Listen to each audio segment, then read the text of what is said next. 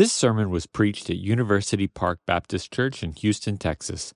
For more information about UPBC, visit upbchouston.org. It's my privilege to open the word to you this morning. And if you'll open your Bibles to Galatians 6, we want to consider the first five verses. And I want you to think about bearing loads and carrying burdens, and as being really the call of the church. Hear God's word. Brethren, even if anyone is caught in any trespass, you who are spiritual, restore such a one in a spirit of gentleness, each one looking to yourself so that you too will not be tempted. Bear one another's burdens and thereby fulfill the law of Christ. For if anyone thinks he is something when he is nothing, he deceives himself. But each one must examine his own work, and then he will have reason for boasting in regard to himself and not in regard to another, for each one will bear his own load. This is God's word. May you write that word on our hearts. Well, there are some leaders in the church today that propose that people come to church uh, uh, and they want anonymity. That is, just leave me alone. Don't talk to me. Just act like I'm not here. Uh, they want to get some kind of feeling from church. And so they, they come to a service, maybe to massage some guilty conscience in their life uh, by attending worship. And they don't want to be bothered by other people's problems. I mean, they have enough problems of their own without becoming burdened by those of others. And I suppose if the church were merely an organization dispensing goods, that attitude would be fine. I mean, when I go through a drive through line, I don't unburden my heart to the young lady that's taking my food order. You know, I, I just don't, there, there's no need to do that. And yet the church, uh, uh, though having organizational structure, is not an organization the way we think of organizations. The scripture doesn't call it that. It calls us a living body. We are an organism. There's something lively going on. And so we are this living uh, organism comprised of fallen people, redeemed by the bloody death of our Lord Jesus Christ, united under the banner of the cross, indwelled by this Holy Spirit who has brought us together so that we are fellow citizens of heaven. And yet, we're still struggling with indwelling sin. Uh, we still face illnesses. We still face diseases. We experience tragedies. And we encounter the wide range of God's providences in our lives uh, that affect us when it comes to human suffering and need. And these realities affect everything concerning our relationship with one another. Uh, over the years in the, the churches where I've served and where I'm, uh, I'm, I'm, a member now, uh, my wife and I joined a church plant after we uh, retired from the, the work in Memphis. And, and over that time, I've been learning lessons about bearing one another's burdens. I, I mean, I didn't come to the world understanding that. I was self centered, just like every baby that comes into the world. I wanted my way. And over time, the Spirit of God begins to work, begins to teach me. And I, I've been journeying with brothers and sisters over the years as we've gone through various trials. We've suffered heartaches and, uh, and we've suffered uh, struggles, uh, the kinds of things that belong in a fallen world until we wait that day of final redemption. Uh, we face sorrow together. We have grieved together. We have wept together. The, all these things have knitted the fabric of our, our fellowship much tighter. And we've joined to help one another in some of those adverse situations. I, I think of so many times where I've been able to rejoice with brothers and sisters, and other times I cry with them. We pray together. We embrace one another in Christian love. And in what I personally eh, have learned about the body of Christ where I have served and where I've walked is has been increasing my love and my appreciation for those in the body. as well as my gratitude to the Lord for the privilege of being brought together with that particular body uh, that I'm part of. And yet, do we pat ourselves on the back when uh, we have helped someone a little bit as though we have arrived? I mean, we, we know that's not the case. Instead, we must learn experientially more and more of what it is to walk in the Spirit, to live by the Spirit, by the Spirit put to death the deeds of the, the flesh, which is what Paul addressed in Galatians chapter 5. And then Paul talks about the fruit of the Spirit. I mean, what is this? Love, joy, peace, patience, kindness, goodness, faithfulness, gentleness, self control. Is it just so we really feel good about ourselves? Now, that fruit of the Spirit, if you'll notice, we talked about it some this weekend with the guys. That fruit of the Spirit is primarily relational. You maybe you feel good about yourself because you have love, maybe you have some peace, maybe you have some joy. But when when you begin to deal with the the naughtier aspects of the fruit of the Spirit, the patience, the kindness, the goodness, the faithfulness, the gentleness, the self control, all of that's relational. So, what do you do with that?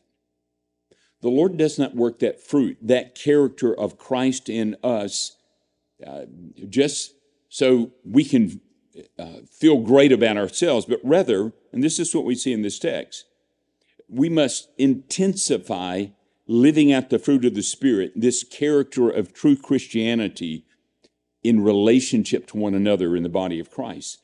And that happens with both the way we treat uh, each other and how we handle our own spiritual lives. Now, how does this work out practically in life? Well, Paul summarizes it in this text by bearing burdens and carrying loads. And he shows us that the Christian life can't be lived in anonymity. We can't live it in isolation from others. That, that's why there was such a problem with uh, some of the monks in previous centuries that would go off and hide themselves from, from others. Uh, and, you know, there, there's a, a, spiritual problem there. I remember being in Kiev many years ago, going into the church right in the heart of the, the city. And we went down into the bowels of the church, down in the ground where they, they had uh, catacombs, and, and there was a door, and supposedly there was a monk behind that door, and I couldn't see him people would leave flowers and candles and different kind of gifts there.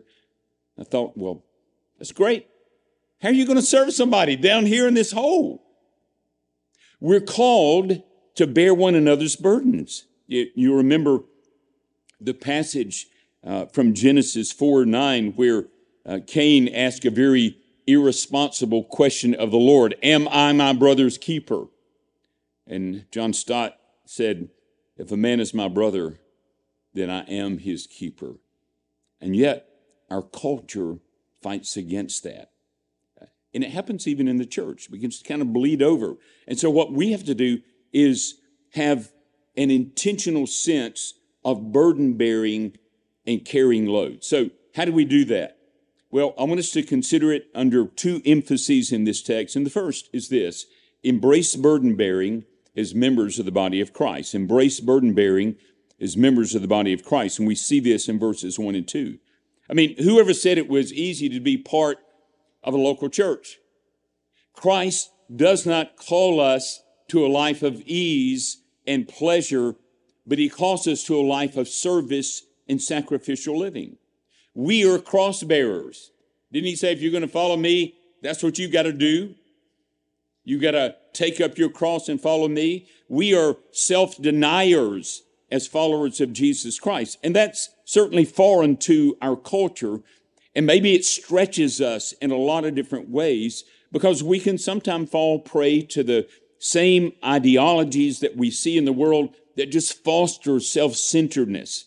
I mean, that kind of ideology is natural to fallen people. But the Apostle Paul identifies two particular areas that we are living counterculturally. They demand our attention, our time, and our energies. Notice the first one see the body's spiritual health as your responsibility. See the body's spiritual health as your responsibility. We, we know from Hebrews 13 17, we're told uh, that those who are leading us in the local church, those elders leading us, keep watch over your souls, for they will give an account. We know there is this special accounting before the Lord for teaching and training and shepherding and, and discipling the body. Uh, and yet, what we see here is that Paul identifies some measure of that responsibility belongs to each one of us in the church. we see this immediately right at the beginning of the text where he uses the word brethren. Maybe your translation has brothers. I'm, I'm using New American Standard today. He, he's not just singling out the elders at this uh, point, but rather he's speaking to the whole church.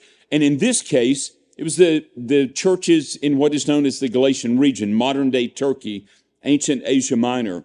And they had come under the influence of a group that uh, scholars call Judaizers. They were uh, legalists, Jewish legalists, who said, you know, Jesus did pretty well, but not well enough. We're going to help you out. We're going to make up what he was lacking in doing. And so they were literally jeopardizing their souls by this kind of legalism that was creeping in and this movement away from the sufficiency that is found in Christ. So, what does Paul do? He calls the whole church to be involved in the spiritual health of everyone else in the church. I mean, how are we brethren anyway? He's, he's not talking about the fact, well, you all happen to be living in Galatia, so you're all brethren. No, uh, we are brothers and sisters because we've been redeemed by that same bloody death of the Lord Jesus Christ. And we have been given new life by that same power of the risen Lord Jesus Christ. And we have been indwelled by that same Holy Spirit who unites us and baptizes us into the body of Christ. Uh, yes, we are brothers and sisters by the new birth, which means we have responsibilities for each other. In, in one of the churches where I, I served for a long time, we covenanted together in our church membership. And in that covenant, we declared that we would watch out for one another in brotherly love. That's, that's biblical. That's essentially what is being said here in Galatians. Now, we can assume as we look around the room that everyone is doing just fine spiritually. And so we're not personally needed to exhort or encourage or admonish or correct or put an arm around and pray for another brother or sister. But the certainty is all of us have the tendency to slip and slide and sometimes to fall into patterns of sin. It's built into our fallen DNA. It's a reality that we're living with. And it may be someone else today but it may be you or me tomorrow that needs someone to come alongside and help us so that we get back on track in our spiritual lives. And consider how Paul teaches on this subject. Brethren, even, even, may not be happening, but if it's happening, even if anyone, that is anyone in the body, we're not talking about going down to the grocery store and picking someone out. He's talking about those you are in covenant with, even if anyone is caught in any trespass, you who are spiritual, restore such a one in a spirit of gentleness, each one looking to yourself, so that you too will not be tempted. Note that he, he warns about neglecting the spiritual condition of our brothers and sisters. You see, individualism, which is just uh, woven into the whole fabric of the American culture. Uh, it's the, the fruit of the Enlightenment, and we have uh, eaten that fruit over and over. But that individualism it has so affected our society that sometimes it spills over into the church. And while we do have personal, individual responsibilities, and we'll see that uh, uh, in a moment in this text, we also have corporate responsibilities for the spiritual health of the whole church. I mean, the, the language Paul uses suggests that this brother uh, is caught in any trespass, so that is probably not someone that you're saying, well, here he goes again. He's always really doing some stupid things. That, that doesn't seem to be the picture, but rather it may be someone that you're not expecting, uh, someone uh, that seemed to be doing pretty well spiritually, but now they fall into some pattern or trap of sin. And he says, if he's caught in it, so there's no question that he has a spiritual need due to a problem with sin. He's been caught. He's been trapped, just like a wild animal is caught in a hunter's snare, or, or just like a soldier is overpowered by the enemy. So, in other words, he says, you see that your brother in Christ, your fellow member of the body, your, your fellow heir of the eternal promises in the gospel has fallen into some kind of sin. And it may be an attitude of the heart that soured that brother or sister. It may be a spirit of pride. It may be a moral failure. It may be a failure in family uh, relationships. Uh, it, it may be negligence in his church attendance. It may be temper that gets out of control. Paul doesn't limit it, which I think is fascinating. He just says, if he's caught in any trespass, you who are spiritual, restore him. In other words, if he's been sidestepping the law of God, if he's failing to walk in the Spirit, then you and I have a responsibility to so keep our eyes out and help that brother or sister. Notice how he identifies the ones who are helping. He says, You who are spiritual, restore such one in a spirit of gentleness. You say, That gets me off the hook. I, am just not that spiritual. Uh, and so I can leave the job to the folks that are really spiritual. Well, if we follow that uh, that kind of ideology, then we're bypassing the teaching in this epistle. I mean, think about what Paul has talked about in Galatians 5:16, walking by the Spirit rather than by the flesh. Galatians 5:18, being led by the Spirit rather than walking in legalism. Uh, 522 and, tw- and 23, demonstrating the fruit of the Spirit. Verse 24, putting to death the deeds of the flesh. Verse 26, living by the Spirit. He's describing the normal pattern of the Christian life. Those who've been redeemed by the Lord Jesus Christ. And if we're not walking like that, we either are unbelievers masquerading as Christians, or we're a brother or sister that needs someone to come alongside of us and help us and encourage us and admonish us and hold us accountable. You know, we, we think about what happens when a brother or sister is caught in some kind of trespass. Maybe somebody that's got uh, a, a really bad temper and just shows up and you see it and you're, you're startled. Well, what do you do? Well, I'm going to call my neighbor. Man, can you believe? Can you believe how he acted? Can you believe what she said? Is that what we do? That's, that's not what Paul is saying. Uh, or, I can't believe you did this. Just grab him and shake him and jerk. No, no, no. He doesn't say that. He said, restore such a one in a spirit of gentleness.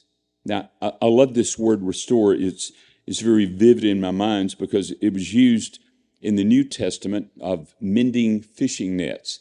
Uh, when uh, right before my wife and I got married, I went out on a shrimp boat for a week in uh, in the Gulf. We ended up right down at the uh, bottom of the Mississippi River, off the coast, and and these these guys are the real deal. They shrimped all the time, and so they let me go out with them. It's quite a learning experience uh, for me. Uh, but I remember the very first thing we did as we taxied, uh, or that's airplane talk, isn't it? Whatever it was, we uh, we took off in that shrimp boat uh, from the tip of Alabama going to the tip of Louisiana, and and it was uh, you know, quite a few hours. I think it took us about 10 hours to get there. But the very first thing we did, they, they had all these massive nets, and we went through them piece by piece by piece. And everywhere a shark had come in or some other creature had come in and torn a hole, we were mending those nets. They didn't say, ah, don't worry about it. Let's just chunk them over the side and we'll get some new nets. No, they didn't do that they mended those nets. And that's exactly what he's saying. Let's don't chunk our brothers and sisters who've fallen into sin. Let's don't cast them aside. Let's restore them by the grace of God through the means that God has given to bring them back to spiritual health. So, how do we go about this? Martin Luther's advice to a fellow pastor toward a brother that had lapsed into sin, I think, is so helpful. He said, Run unto him, and reaching out your hand, raise him up again. Comfort him with sweet words, and embrace him with motherly arms. The call here for a spirit of gentleness doesn't mean that we slide over the sin or we downplay the seriousness of it, but rather the work of restoration, as Timothy George has pointed out, should be done with sensitivity and consideration with no hint of self righteous uh, superiority. The reason for gentleness is twofold. First, this is a brother or sister for whom Christ died. This is a fellow member in the body of Christ. And so you must therefore treat them as Jesus Christ has graciously treated you. Our Lord was marked by gentle. One of the few things Jesus said about himself was this I am gentle and humble of heart. I am gentle. And if we are to be like Jesus, we must be like that. And that's what Paul is saying. He, he's calling for us to show that same spirit of Christ toward our brothers and sisters. Second, he says uh, he, he's showing that we might be the next one that falls into sin. It could happen to us. Looking to yourself, he says, so that you too will not be tempted. And it's interesting that the word for looking, we get our English word scope uh, from this uh, term. And so if you're scoping something out, you're really taking a look. Now, we would think about getting binoculars and we're looking, or, or getting a telescope and we're, we're checking things out it, it's sort of that picture. You're taking a good look at your own weaknesses. You're taking a good look at your own tendencies towards sin.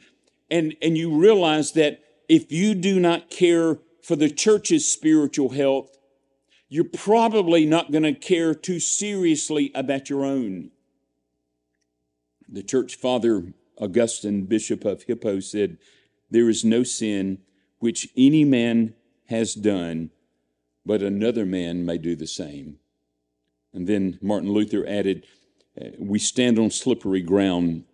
Therefore, if we wax proud and confident, nothing is so easy as for us to fall. Now, what kind of posture must each of us take in fulfilling this command in the church? Well, it's not a call to pry into everyone's life. We're, we're not snooping around trying to, to find something, but rather, as the text indicates, we're to notice one another. We're to so know each other that we know the tendencies in one another's lives and we're able to recognize that something, something is amiss here. We're able to see when that brother or sister has been captured by sin. And then our responsibility is to apply the Word of God to their lives, to love them, to exhort them from Scripture, and to patiently pray for them and encourage them toward repentance and to do all that we can to restore them to fellowship. But unless you open your life to knowing others and sharing in their lives, you're going to be neglecting this command. It's going to be one of those stuff it back, cafeteria style Christianity. I don't like that on the menu. I'm not going to pick it up. But when we do that, we sin against Christ and we sin against the body of Christ. And so, in this season of our lives that has been entrusted to us by the Lord, so that we live life together in Christ, we must commit ourselves to deepening and intensifying relationships in the body so that we might help one another in our spiritual health. But he gives a second responsibility uh, in this, uh, this matter of embracing burden bearing as members of the body, uh, body of Christ, and that is partner with one another in bearing each other's burdens. And so that the second aspect, what we see in verse 2, uh, has to do with recognizing if a brother or sister has some kind of need and we enter into that need with them. Bear one another's burdens, Paul writes, and thereby fulfill the law of Christ. Now, it doesn't appear that he's speaking at this point with reference to sin, but rather he's dealing with the providences of God, the way God has governed our lives and the situations that we face. Uh, sometimes we go through trials. Sometimes we go through adversities. That doesn't cloak us in leprosy so that we're afraid, everybody's afraid to get near, but rather that is a call, a magnet for others in the body of Christ to rally around. The the uh, verb tense here is indicating uh, something that you are regularly doing. You're regularly bearing one another's burdens. Leon Morris wrote, Paul is not counseling believers to perform an occasional helpful act, but to live their lives as helpful people, always ready to lift the burden from other people's shoulders. And, and just as we will be no help to restoring a fallen brother or sister if we've not gotten to know others personally, we certainly will not be ready to help them in burden bearing if we distance ourselves from the very ones that we're called to assist. I mean, do you notice other people's burdens? Do you get close enough to others? That, that's our responsibility in the body. Um, since Kira and I joined a new church, we're having to learn a whole group of people. I, I knew the same people for 35 years. And now, now we're in a church plant and there's all these different people and we're having to get to know them. We're having to learn, you know, what's going on in their lives, where, what's the weightiness in their lives. I was, I was texting one of our pastors this morning about one of our families that's going through some struggles, just trying to find out, okay, how can I pray for them? How can I encourage them? Well, this word for burdens implies a load that is too heavy for a person to carry by himself or herself. It's a different term than the one used in verse 5. We'll, we'll look at that in a moment. But eh, there's this important assumption in this command. We all have burdens. It's just part of life. We live in a fallen world. We are weak, needy people, and so we're going to have burdens. And uh, as John Stott points out, God's not, God does not mean for us to carry these burdens alone. Now, if anyone seemed to have his act together, it had to be the Apostle Paul. I mean, what a guy. I mean, an amazing man spiritually. And yet, this great apostle had the same need that we have for the body of Christ to help in, in bearing burdens. Second Corinthians 7, verses 5 and 6, we find Paul explaining that he was filled with anxiety when he was in Macedonia. He wrote, Our flesh had no rest, but we were afflicted on every side, conflicts without, fears within. He was burdened. This giant to whom Christ had appeared. And yet he was a burdened man. He was a needy man. Uh, and, and so, you know, we'd say, well, I mean, this is Paul. Didn't the Lord take care of him? Uh, sure, the Lord cared for him. But in this case, as in so many cases, the Lord appointed someone in the body to help bear his burdens. And so Paul explains that God indeed did comfort him, but it came through a fellow believer bearing this burden. He said, But God, who comforts the depressed, comforted us by the coming of Titus. So who brought the comfort? God or Titus? God did through Titus in this case, just as he does through so many in the body of Christ. And so burden bearing, Paul says, fulfills the law of Christ. And this, this is the only time that exact language is used in the New Testament. And the, we do see Christ's law found in another epistle. But Luther said that the law of Christ is the law of love. Uh, Leon Morris, Australian New Testament scholar, uh, added, We generally associate grace and forgiveness with Christ, but we must never forget that He demanded wholeheartedness. We're lacking uh, wholeheartedness of those who follow Him. In other words, we're lacking in our devotion to Christ when we're neglecting bearing one another's burdens. So, where does this leave us in terms of action?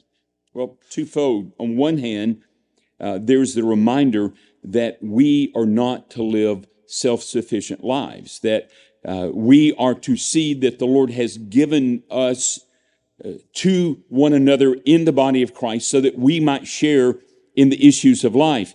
If we're trying to go it alone, and sometimes I think that's how we're trying to live our lives, we're, we're very stubborn, we're very prideful. I'm speaking to my own heart here, that we sin against the Lord by trying to be so self sufficient. If we're unwilling to be involved in the body and to allow others to get close enough to us, then we're shorting ourselves of God's provision to help us through the adversities of life.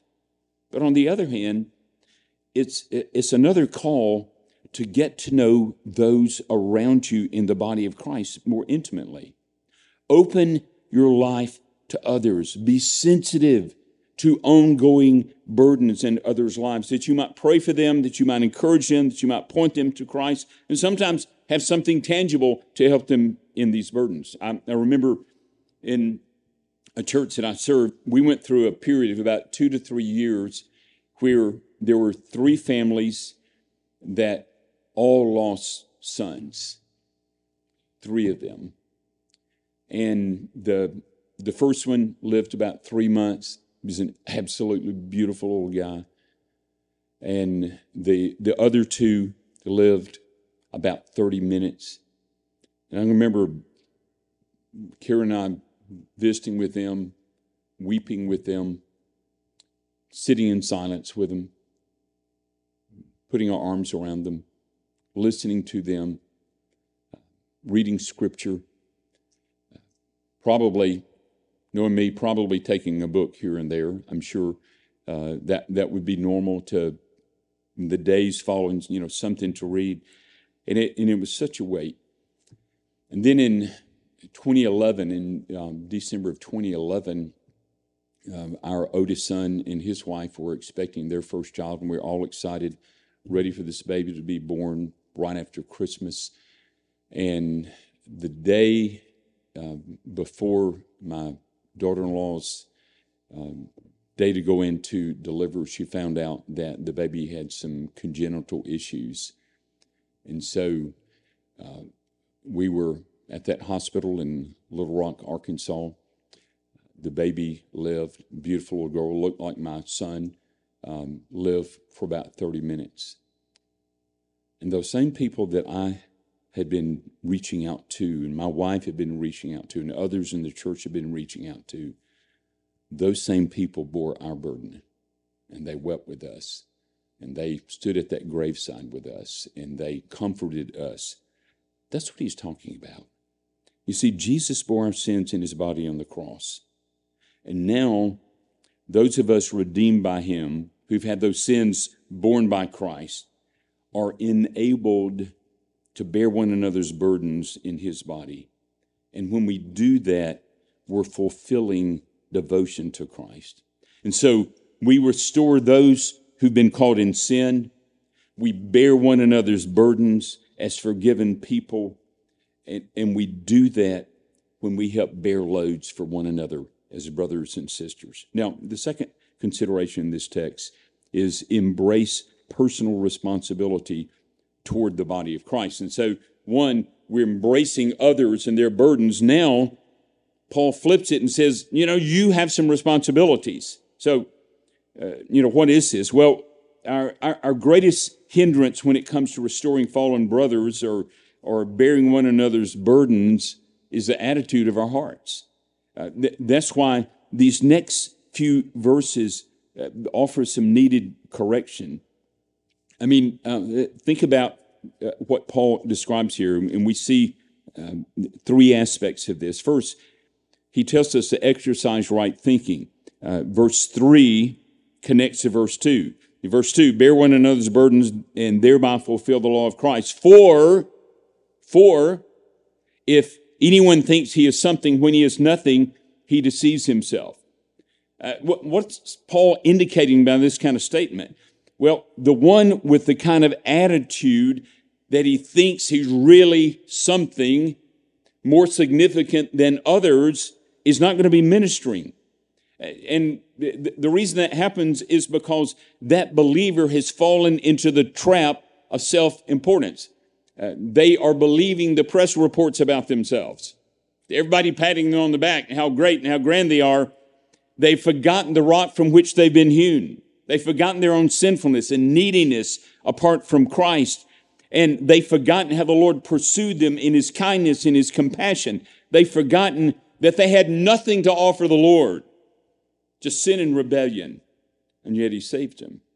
They developed a mindset of self importance. And we certainly all fall into that from time to time. Uh, what Paul has in mind, in uh, I think the language is it shows this. He, he's showing this it, when this becomes a settled attitude of heart, of personal importance and superiority, then we find ourselves in danger. And so he said, the one who thinks this, literally the one who seems in his thinking, the one who appears. In other words, uh, even though it's contrary to reality, that person is believing something about himself or herself that's not really true. He or she seems to be more important than others. That's why they will not lift a finger to bear the burdens of a brother or sister. And with that attitude of self importance, we can overlook that brother or sister because we think the world revolves around us. We can fall in that, can't we? The danger of our hearts. That's why we regularly need the gospel just working deeply in us and penetrating us. I mean, that kind of attitude, Paul's saying, is the self deception of vainglory. Here it is, as Timothy George puts it, the myth of self sufficiency. And he said it's, it's indicated, you see the evidence of it, by neglecting the body of Christ due to self importance. And he said that's not a mark of bravery, that is a sign of pride. The attitude that Paul reproves was the same kind of attitude that was common among the, the ancient Stoics of that day who extolled the idea of self sufficiency as a virtue. Um, we, uh, i assume you guys have a church covenant. I'm guessing that. Uh, we, uh, at the church where members, read our church covenant uh, when we have our members meetings and we, we go through and read that, think about it. We did that as uh, when I was pastoring. We would we'd read the church covenant, and we would do that to remind ourselves of things that we could easily forget. You know, we're all busy people. We got lots of stuff going on. We have lots of, of things happening in our lives, and sometimes we can uh, we can forget about one another. And so I, I remember so often reading, we commit to, by the aid of the Holy Spirit, walk together in Christian love, to watch over one another in brotherly love, remember one another in prayer, aid one another in sickness and distress, be sympathetic in feeling and courteous in speech, slow to take offense, but always ready for reconciliation and to secure it without delay. You can't practice that kind of spirit and attitude if you live with a spirit of self importance. The second thing, practice personal examination. Now, to keep us from falling into that, uh, Paul says we've got to examine ourselves. And so he, he says in verse 4 but each one must examine his own work. And then he will have reason for boasting in regard to himself alone and not in regard to another. J.B. Phillips, in his New Testament Modern English translates it like this Let every man learn to assess properly the value of his own work, and he can be then be glad when he has done something worth doing without depending on the approval of others. That the kind of self examination called for is not some gnawing introspection where somehow or another you're, you're delving down into your inner being and you're trying to find every, uh, every piece of dirt that's lodged there. I mean, some promote that kind of teaching with the idea towards self justification. That, that's not what we're instructed to do. Our justification is full and free in the Lord Jesus Christ. He has satisfied God forever and ever on our behalf in his death at the cross. Instead, this kind of examination means we're checking our motives. We're regularly checking our goals. We're checking our, our aims in what we do to see uh, do we do what we do out of genuine Christian love? Do we do what we do for the glory of God? And that's, that's this examination. Literally, it means we're testing ourselves in the same way the ancients would test metals to precious metals to see if they were the real deal. We're testing ourselves to see, am I the real deal when it comes to being a follower of Christ? Uh, we're not to examine ourselves in light of others. He, he says, don't do this. We'll have reason for boasting in regard to himself alone, not in regard to another. John Calvin told his congregation, it often happens that we compare ourselves with others, and from the low opinion that we form of them, set a high price on ourselves. Well, the standard for examination is not a fallen comrade or the world around us, it's the law of Christ. It is His love, it is devotedness to Him. Doesn't this keep us in a healthy position? In, instead of picking others apart, we take a good look at our own motives and our own actions, and we evaluate ourselves in light of Christ's call to devotion and faithful service. Uh, the purpose is not so that we really feel badly about ourselves, but rather it is to turn from our sin and give ourselves to restoring fallen brothers and sisters and bearing their burdens. And as we work on our spiritual condition and we work on our love for the body, we won't have time to have a superior attitude about ourselves. Again, Leon Morris comments if we are concentrating on ironing out the imperfections in what we are doing, we are unlikely to be critical of what other people are accomplishing. And this leads us to the third way we embrace personal responsibilities, and that is demonstrate responsible individualism. Now, we, we're to be concerned for the corporate life, and yet we're still individuals, aren't we? And so we we got to have this proper balance of what it is to practice individualism. And so in, in this case, verse 5, he says, For, he's connecting it all, for each one will bear his own load. Now, some people say, well, Paul, you told us to bear other people's burdens. Now you say, bear your own load. Can you not make your mind up? What's the difference? Well, that, that word in verse 2 for burden is like a massive rock. Let, oh, let, us just bring it down a little bit more. Uh, are you going to go move a piano by yourself? You're going to pick it up and grab it, chunk that baby in the back of a pickup truck. Yeah, you're not going to do that. You got to have some help, don't you? Uh, but it's different with a backpack. You know, you, you throw your computer in, a notebook, and uh, a few pens and pencils, and a journal, and, you know, there it is. Well, that's the word he's using.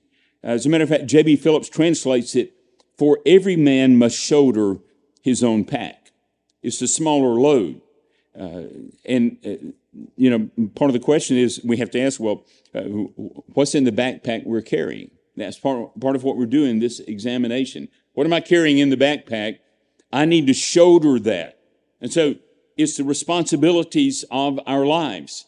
It is our personal spiritual disciplines. And am, am I being faithful as one who seeks the Lord daily? Am I getting into the Word? Am I seeking the Lord in prayer? Am I availing myself of the means of grace God has given in the gathering of the body of Christ and partaking at the Lord's table together? Uh, am I engaging in sharing my faith and fellowshipping with brothers and sisters? Am I, is that part of my backpack? Uh, am I exercising my spiritual gifts? Am I fulfilling my place of service in the body of Christ? Am I contributing to the needs of the saints? Well, as a member of the body, just as each part of the human body has a contribution to the rest of it, even so, this, it, this load that he's speaking of, this load of responsibility and service, is one that no one else can bear quite like you. You, you're not bearing the burden of your sins in this case. Christ has already done that uh, and, and taken care of that at the cross. But you are responsible to give attention for your obedience to Christ. and for your serving him in the ways he's entrusted to you. So, in other words, Paul's exhorting us we're not to be slackers in living the Christian life and in serving others, because ultimately, each of us will bear our load before Christ in judgment. There is that awakening passage in 2 Corinthians 5:10 for we will all appear before the judgment seat of Christ. And and so we want to we want to grab that backpack. We want to shoulder that pack well with the responsibilities that Christ has entrusted to us because when that great day of accounting and reward takes place, we're standing there holding our own backpack, so to speak. That's why Paul gives this exhortation so that we don't take lightly the work of the gospel in us and our responsibilities to live in that gospel or the responsibilities that belong to us as members of the body of Christ. You see, brothers and sisters, Christ calls us to involvement with one another in the body. Uh, we are taking care of our spiritual lives so that we are able to help restore a brother or sister that's fallen into sin so that we can help bear a brother or sister's burdens. And this calls for de- devotedness to Christ and devotedness to his body. And it's the Lord who enables us to do this. And so if you look back and say, you know, this is too much, yeah, it is. I agree with you. Everything I've talked about here is way too much. That's why the Lord doesn't leave us alone. He doesn't, He doesn't toss us out. Do all this in your power and strength. No, this is where we're learning to live out the gospel. Christ in us, the hope of glory, in us, working in us, working out of us, so that He gives us strength and grace and help that we might bear one another's burdens and fulfill the law of Christ, that we might help a brother or sister that's been trapped and fallen into some kind of sin and help to put our arms around them and bring them back by the grace of God. The Lord enables us. That's what it looked like to be part of the body of Christ. We can only do that if we know Christ and we're walking with Him. Let's pray together. If you do not know the Lord Jesus as your Lord and Savior, then I exhort you and I encourage you to consider that Jesus died to save sinners. He died that we might be forgiven people, that we might be reconciled to God. And I encourage you to turn from your sin and turn to Christ. Believe in Him. Believe that He died for you, that He rose from the dead for you. If you are a follower of Christ, then you are not only to take care of your own load, you're not only to carry your backpack, but you have the responsibility to help others in the body of Christ. And I encourage you to do that. I, I saw so much of that going on at the men's retreat. I was encouraged.